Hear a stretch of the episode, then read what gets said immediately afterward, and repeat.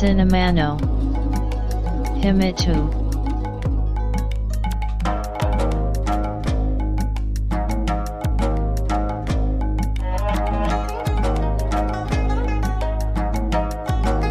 This broadcast is made by Cinema Podcaster, Fuji Walker.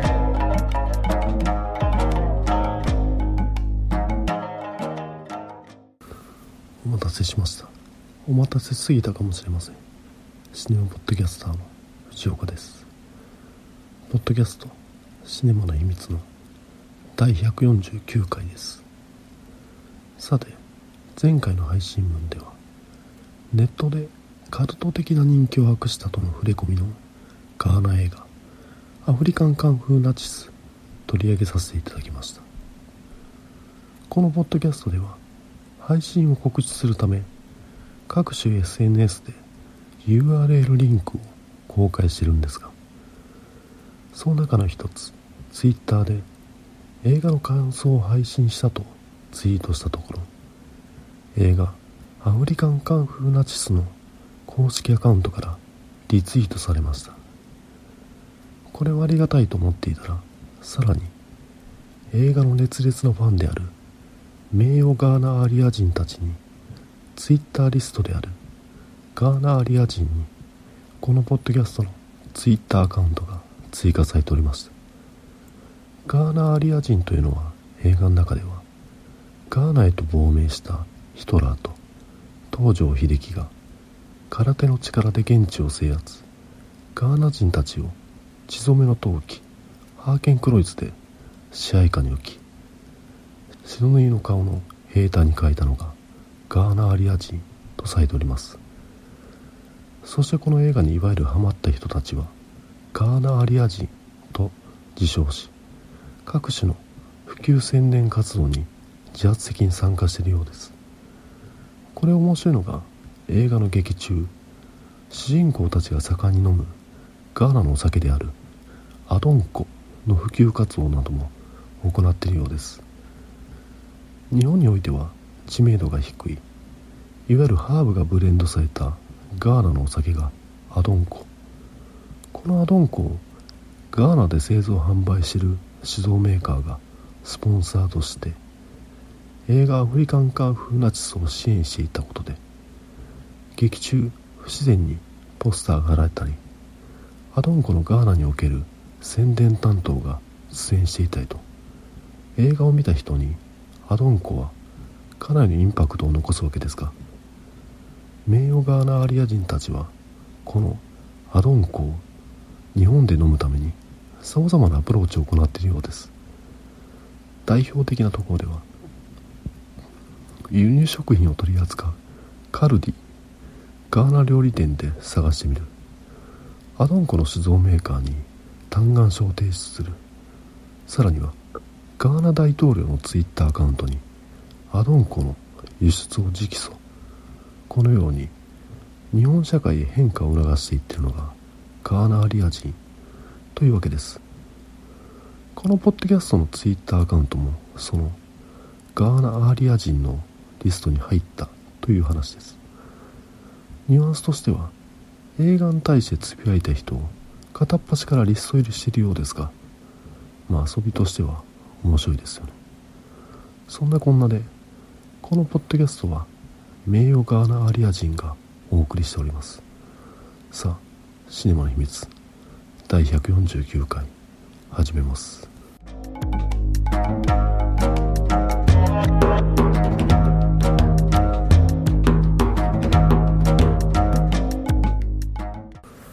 今回紹介した映画はドクター・ストレンジマルチバース・オブ・マッドネス、2022年に制作されたマーベル・シネマティック・ユニバース作品です。映画はもちろんテレビやネット配信での展開など今や世界で一番拡大したシリーズであるマーベル・シネマティック・ユニバース MCU の第28作目。このポッドキャストで MCU 作品を取り上げるのはディズニープラスで展開されているドラマも含めると19作目となります。また本作の前作は2016年に公開された映画ドクターストレンジとなり、このポッドキャストの第12回配信分で話させていただいております。ちなみにこの前作を見て感じたのは、俳優陣が豪華だということ。主役であるドクターストレンジ、ベネディクト・カンバーバッチ、相手役にレイチェル・マクアダムス、相棒役にキュエティル・ミジョー、師匠役にティルダ・スウィントン、敵役にマッツ・ミキルセン、敵役の部下としてスコット・アトキンス、いわゆる実力派、演技力のある俳優で固め、さらにスコット・アトキンスは次世代型ジャン・クロード・バンダムと言われるアクションスターですから、アクション面での手こ入れも行っていると。しかしこの前作では一部批判も起きたんですね。ドクター・ストレンジが修行するお寺、寺院であるカーマタージ、マーベルコミックにおいては所在地がチベットとされているのに対して、映画ではネパールにあるとされました。チベットは現在は中国の自治区ですが、インドに亡命政府が存在するなど歴史的に問題を抱えている場所。そのためディズニー側としては中国国内での興行を見据えて、政治的に微妙な地域であるチベットを舞台とすることを避けた結果、原作を軽視しているといった批判が起きました。またカマータージの主人、至高の魔術師は変身となんですが、マーベルコミックにおいてはアジア人の老人として描かれています。現代においてそのようなキャラクター造形はフーマンチューのような、いわゆる西洋文明にとって文明社会とは言えない野蛮な地域に暮らすアジア人が西洋社会への進出を企んでいるといった偏見、アジア人への差別意識に根ざしたものとして捉えかねないと。そういった批判を避けるために、エンシェントワンは女性で、なおかつケルト人として設定され、ティルダ・スウィントンが演じました。しかしこのことで当のアジア人からはホワイトウォッシングであるアジア人俳優の演じる枠を奪ったとして批判が起きてしまったわけです。映画の内容面では、イギリスのバンドであるピンク・フロイドの楽曲インターステラー・オーバードライブが引用されるなど、サイケデリック描写が全開となっており、 MCU としては異色作、いわゆるドラッグムービー的な作品となっておりました。その後ドクター・ストレンジは他の MCU 作品である映画マイティー・ソーバトル・ロイヤルなどに客演し、ヒーロー集結映画である映画アベンジャーズ・インフィニティ・ウォーでは悪役サノス打倒のため、劇中でいうところの1400万通りの未来を体験。また映画アベンジャーズ・エンドゲームでは各地にいるアベンジャーズたちを最終決戦の場にアッセンブルさせるという役割を果たします。それまでの顔役であったアイアンマンことトニー・スタークやキャプテン・アメリカことスティーブ・ロジャース亡き後の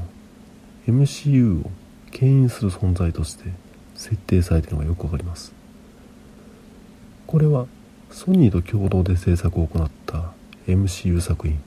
映画スパイダーマンシリーズに客演を行ったことでもわかります。アベンジャーズのメンバーとして映画スパイダーマンシリーズに客演を行ったのはトニー・スタークとスティーブ・ロジャース、そしてドクター・ストレンジだけですから。そんな重要人物ドクター・ストレンジが大活躍する単独映画が本作ドクター・ストレンジマルチバース・オブ・マッドネス。気になるお話はというと、映画情報サイトの映画 .com によるとこんな感じ。2016年に公開されたシリーズ第1作以降もアベンジャーズ・インフィニティ・ウォー、アベンジャーズ・エンドゲーム、そしてスパイダーマン・ノーウェイ・ホームなど一連の MCU 作品で活躍してきたドクター・ストレンジが禁断の呪文によって時空を歪ませてしまったことによって直面するかつてない危機を描くマルチバースの扉を開いたことで変わりつつある世界を元に戻すため、アベンジャーズ屈指の強大な力を誇るスカーレット・ウィッチに助けを求めるストレンジ。しかし、もはや彼らの力だけではどうすることもできない恐るべき脅威が人類に迫っていた。その脅威の存在はドクター・ストレンジと全く同じ姿をしたもう一人の自分だった。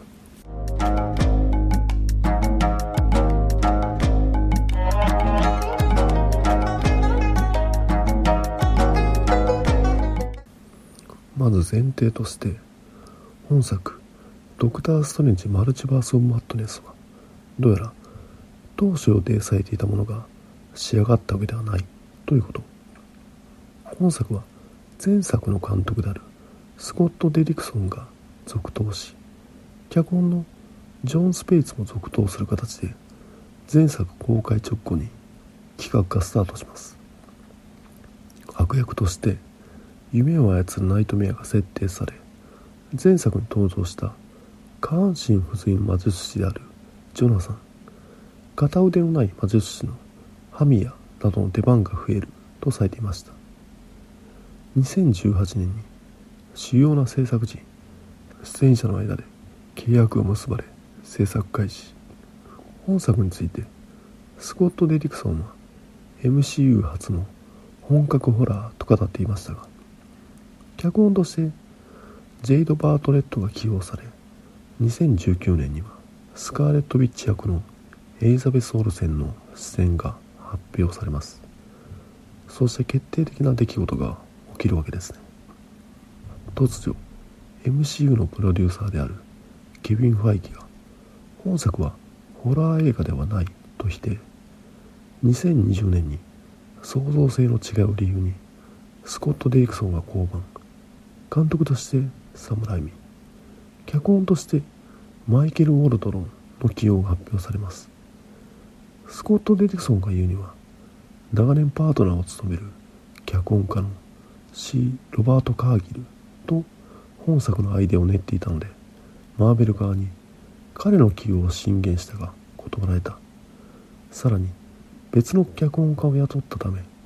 雇われ監督を務める気はないとして、スコット・デリクソンは降板に至ったと。推測するに、マーベル側としては映画アベンジャーズエンドゲーム以降 MCU を牽引する存在となったドクター・ストレンジですから、彼自身の物語はもちろん MCU の世界観を拡張する役割を期待しているんでしょう。コミックではおなじみの平行宇宙という概念、いわゆるマルチバース、本作を含む MCU の作品群フェーズ4ではこのマルチバースが重要なキーワードとなり、フェーズ3までの重要な要素であったインフィニティストーンのように、マルチバースは複数作品に影響を与える存在というのはケビン・ファイギも語っています。つまりは MCU というフランチャイズにとってはかなり重要な一作となっていることが伺えるわけですね。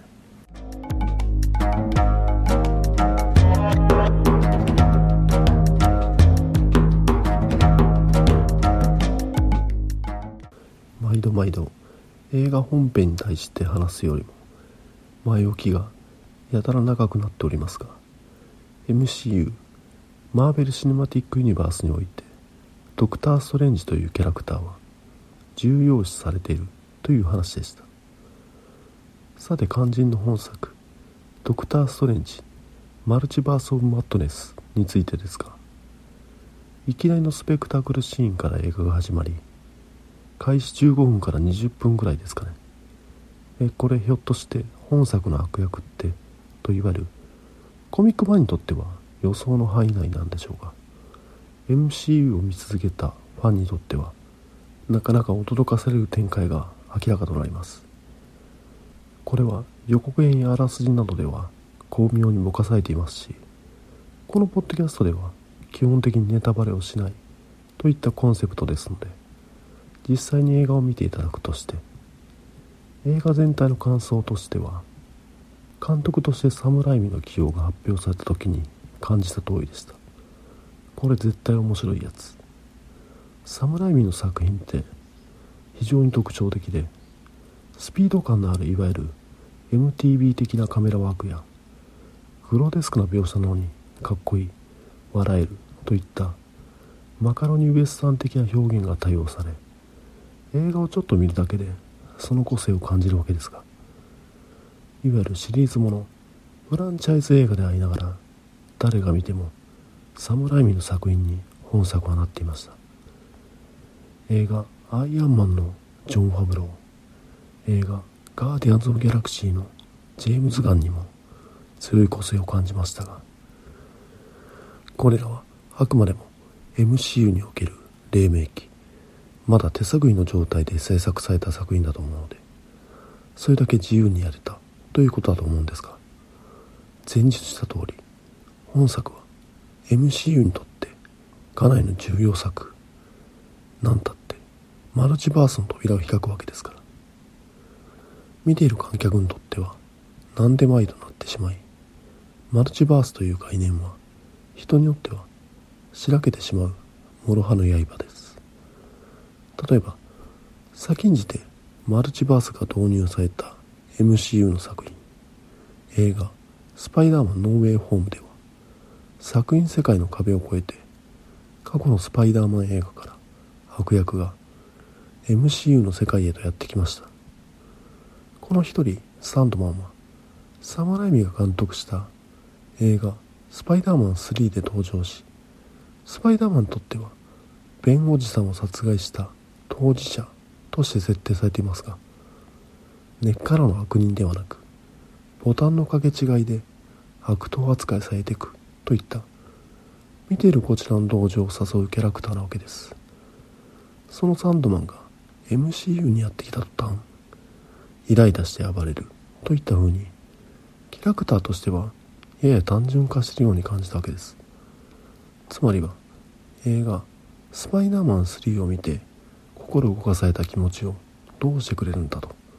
若干感じたわけです。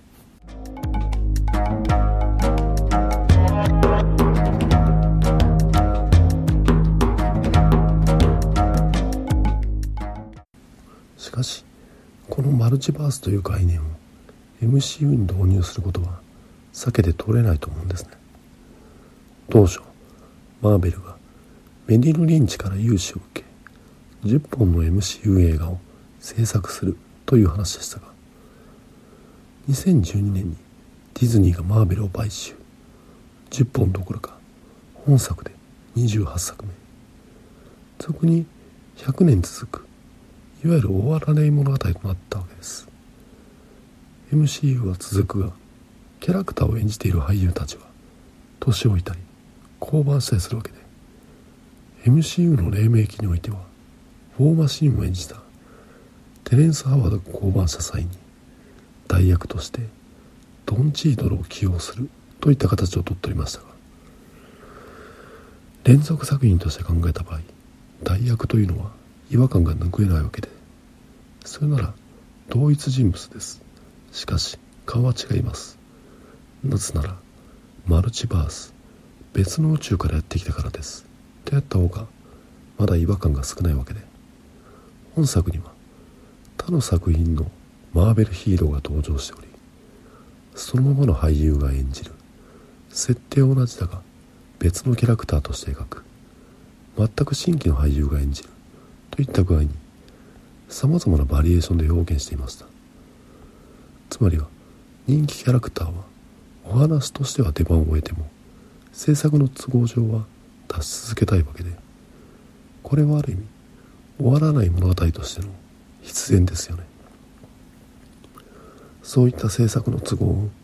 我らがサムライミが一気に刀を開けるわけです。みんな見たかったし面白いからいいでしょうと、一場面一場面がとにかく面白い、いわゆる整合性みたいなものは一旦置いておきましょう。本作においてはドクター・ストレンジの友人であるウォンのキャラクターをプレイます。劇中、とある悪役がカマータージュを襲撃し防衛戦となります。そこで悪役はウォンに言うわけです。これ以上やると仲間の命はないぞと。ウォンは命を優先するわけです。それがクライマックス。ウォンはドクター・ストレンジに言うわけです。とあるキャラクターの能力を奪うんだと。それまでの描写で能力を奪うということはそのキャラクターの死を意味するとされているのに、命ではなくいわゆる大義が優先されるわけです。ウォンは一体どっちが大事なんだと。本作におけるウォンは前作のエンシェントワンの後を継ぎソーサラー・スプリーム至高の魔術師となっており、カマータージュを率いる存在です。なのに仲間は優先するが仲間ではないものはどうでもいい。こんな人がソーサラー・スプリームに値するのかなんて考えてしまいますし、整合性が取れていないなと感じます。しかしそういったことは本作においては些細なことと言い切っていいと思います。なんだかよくわからんがすごい面白い。そしてなぜかクライマックスにジーンとくる。これがサムライミの力というわけですよ。本作おすすめです。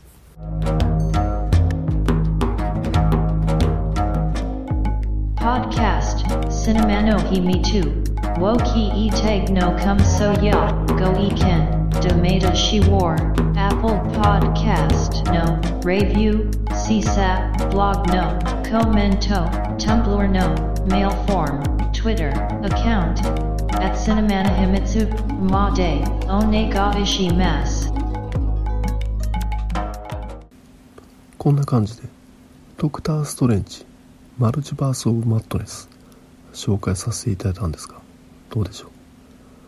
さてこれまた前回の配信分で自宅の壁の中から音がする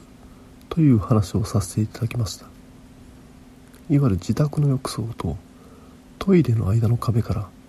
ジジジジジという音がしているわけですね。浴槽トイレの間には電気のブレーカーがあるため、まずは漏電を疑い電力会社に連絡。漏電ではないと。次に住宅メーカーに連絡し調査を依頼。原因はその場ではわからないが確かに音がすると。ひとまず床下の調査を行いますねといった話。てなわけで住宅メーカーに紹介していただいた業者さんに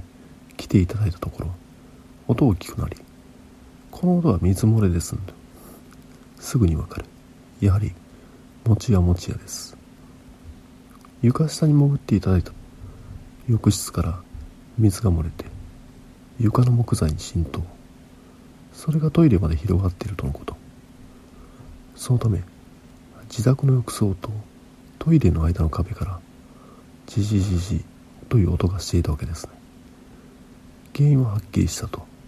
音の原因を見積もれた。しかしながらこの業者さんとしては水漏れは対応していないとのことなので、水道修理業者の段取りをつけていただき、直せるかどうかはそちらに見ていただくと。最悪のケースだと浴室のリフォームが必要だ。そうなると総入れ替えですから大金が必要になるという話。おおむね浴室というのはいわゆる耐用年数を考えると持って20年なんだそうです。今の自宅は中古物件、築年数も相当経っているわけで、その時点でリフォームになってしまいそうな予感がビンビン。また数日経って水道修理業者に来ていただくと、音を聞くなり、これ給水管の音ですね。お風呂の蛇口の下をパカッと開けていただくと、給水管からきれいに水が噴射している。その水がトイレの壁の内側に当たり、ジジジジッと音がしていたと。いわゆる給水管から水が漏れているということは水道メーターが回ると思うんですが、いわゆるメーターがぐるぐる回るほどの量が常時噴出していたというわけではないと。てなわけで水道修理業者に給水管のパーツを交換していただき、見事修理完了。もう壁から音はしない。浴室のリフォームみたいな大事には至らず、いわゆる一般的な修理代金に収まる結果に、治ったのはもちろん金額的にもほっとしたという話で、いわゆる初動、壁の音に気づいてからすぐに動いた結果、大事には至らなかったというわけですね。やはりすぐに調査ですね。さあ、これで今回の配信は終わりですが、第149回が最終回にならないことを願っています。お聞きいただきありがとうございました。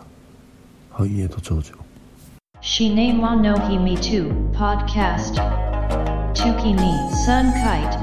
各種マキオビ配信バックナンバーウォーミックスクラウドにて配信中 And to enjoy the next broadcast distribution